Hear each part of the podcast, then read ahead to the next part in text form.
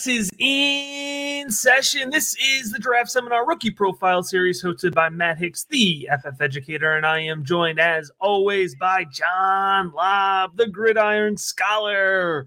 This is the Carson Strong Fantasy Football Rookie Profile.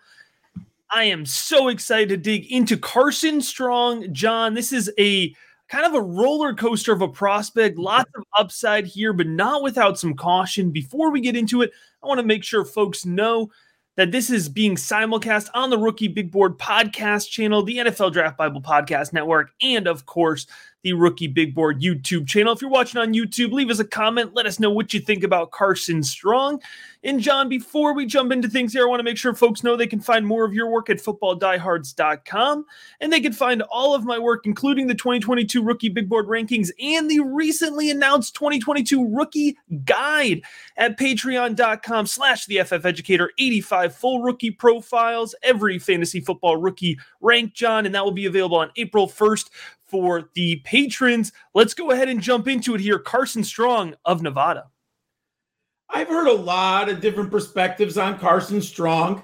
Watched a lot of tape because he's been a CFF darling, Debbie darling over the last two years, Matt. But there's one perspective I have not heard anyone discuss, and that is the coaching tree that Carson Strong was educated in at Nevada. The offensive coordinator is Matt Mumme, who's the son of Hal Mumme.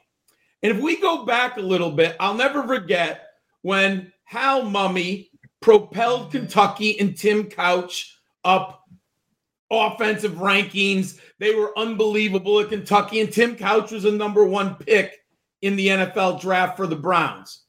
And Mike Leach is from the Hal Mumme tree. And Al and Mike Leach has had incredible success at the college level.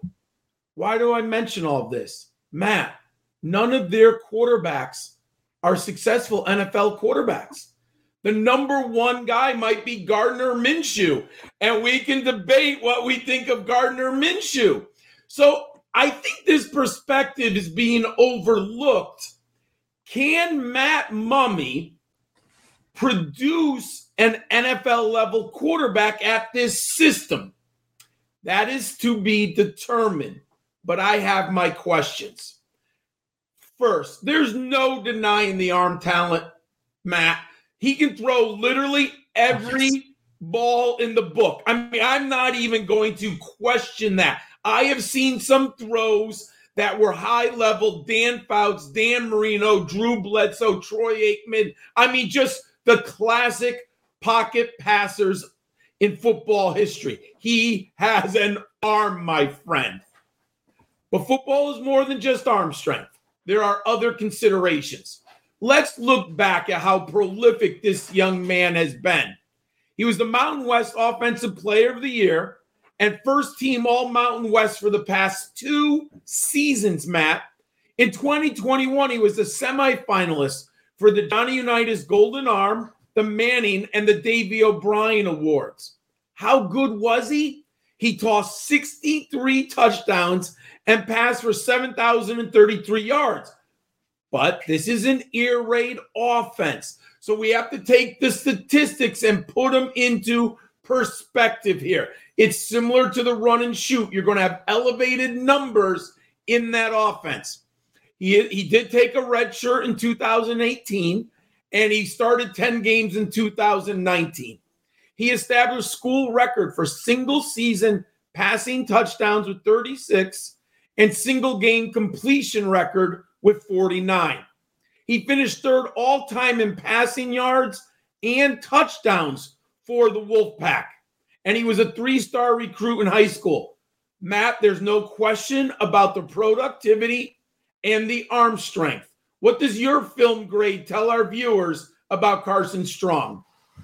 John, this is why I call you the historian, man. I'm learning things on this episode. I love that coaching tree description there. and pun intended, John, it looks like a scary coaching tree to come from. It's, it's not pleasant.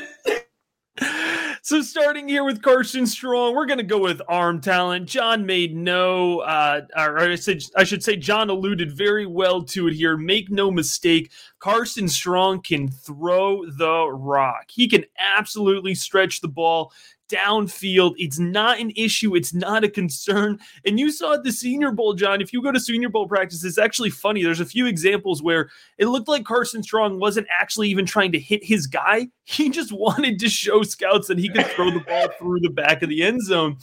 So, you know, when you look at it, we're talking 50 plus yards downfield with ease, but arm talent is more than just arm strength, John. And I think Carson Strong adjusts velocity really well. He understands how to take some off of it in the midfield. And if you look at the ability to, you know, anticipate well in the midfield, that's a, you know, really crucial point for a lot of players. So that's a really good arm talent for Carson Strong. Now, past that, things start to get a little shaky. I, I, he has a good me- mechanical foundation. You know, I do think he's comfortable in the pocket in terms of his footwork you know, he has a solid release, a little bit of a hitch at the top of his release. I think it slows down his motion more than it needs to. Even through his 2021 tape, it does improve slightly over the course of his college career, but there's still room there. Uh, he will drop his arm angle and kind of lose some of his mechanics under pressure. So I think he needs to feel that better. In terms of accuracy, you know, he does have good ball placement in the short and midfield. The accuracy can be inaccurate moving downfield into the deep third of the field. And, you know, being able to throw the ball 50 yards downfield is only useful if you can hit your targets in the deep field, right? Like that was part of the Dwayne Haskins problem is that he could throw the ball deep, but he couldn't hit his guy deep. So it's a little bit of a concern there with Carson Strong, but I do think it's something that can be corrected at the next level. Here's the thing, John, and specifically for fantasy football, the athleticism is a non factor. Carson Strong will be limited to the pocket, right? Uh, because of, of his skill set and also because of his injury history. So Carson Strong is going to have to be a transcendent passer in the NFL to be able to keep up with fantasy football because he is not going to produce at all as a rusher. So, can it be done? Yes, Matthew Stafford exists, right? Aaron Rodgers exists, Tom Brady exists, but is that the bar we want to have to hit, right, for our pocket passer to be relevant? That's a high bar, John. So it's there there's potential here especially on the NFL side of things but for fantasy football there's reason to be a little bit cautious now you mentioned he's got a long career there at Nevada John let's dig into it a little bit more yeah my production model likes him it is not in love with him. He hits three of my six benchmarks. And from a fantasy standpoint, Matt, look at rushing equity. He had minus 300 yards in his career. So I just put NA, not applicable. You are not going to gain yardage with his legs. Now, I'll say this let's put aside the two injuries on the knees he's maneuverable in the pocket. He has that ability to sidestep, you know, find an open window and avoid. But is he going to Jalen Hurts, Lamar Jackson, you, Josh Allen? No, you have no hope. You don't have a floor of 40 yards rushing each week. And you know, definitely don't have a ceiling of 70 to 100 yards rushing. So that's the problem number one. I do like he played 31 games. He hits my benchmark with that, Matt. Touchdown interception ratio. I'll give the young man credit. He doesn't turn the ball over. 74 touchdowns, only 19 interceptions. He smashes the three to one ratio that I'm looking for. Now, here's where you get like the paradox of the Hal Mumme slash Matt Mumme system. He has a high completion rate, 68.1, and you would look at it and you think he's accurate. But you did mention how that could be a little bit of a misconception because on the third, the deep third of the field, he's not great. But you know, it tells me about the Mumme system. Matt, 7.5 yards per attempt. He's thrown a lot of short dink and dunks. That's the Mumme system. He's throwing on first and 10. He's happy with the four yard pass. So that's going to bring the numbers down, but bring the accuracy up. So he doesn't hit both. So there's a paradox there that really you have to watch the film to understand him.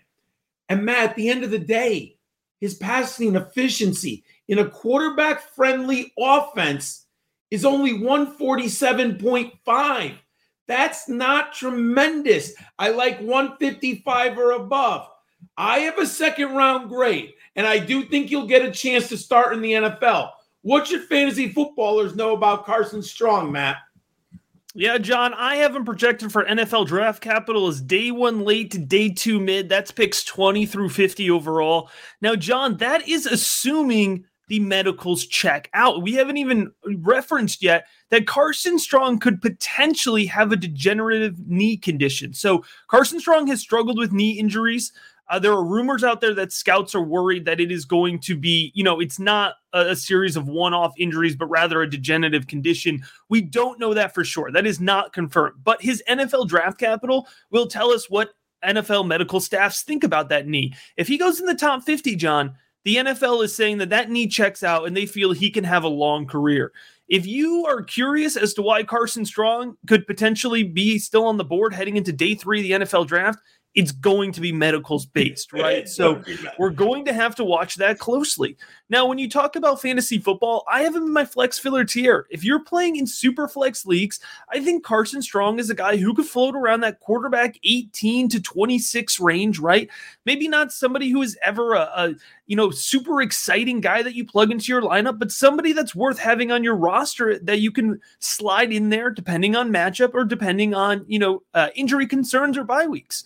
In terms of his rookie ADP, John, I'm currently projecting him to land in that late round two conversation. Again, that's assuming he does pass the medicals and capture that top 50 draft capital, because I think folks understand the limitations here. And there's an overall lower valuation of the quarterback class in general this year. So if you're looking at most people's quarterbacks five or six, then you're going to be looking at a late round two value. And even at that value, John, I'm going to have low exposure on him it's been a rule for me for a while to focus on adding quarterbacks to my fantasy football rosters that can run the ball because it gives them a floor. It gives them an out, even if they're inaccurate, even if they're not necessarily putting up three 350 yard games. It's difficult, John. It's so hard to consistently put up 300 plus yard games as a quarterback and three touchdowns. And that's what you need to do if you don't have any rushing floor, right? And so I am going to be fading Carson Strong this upcoming year.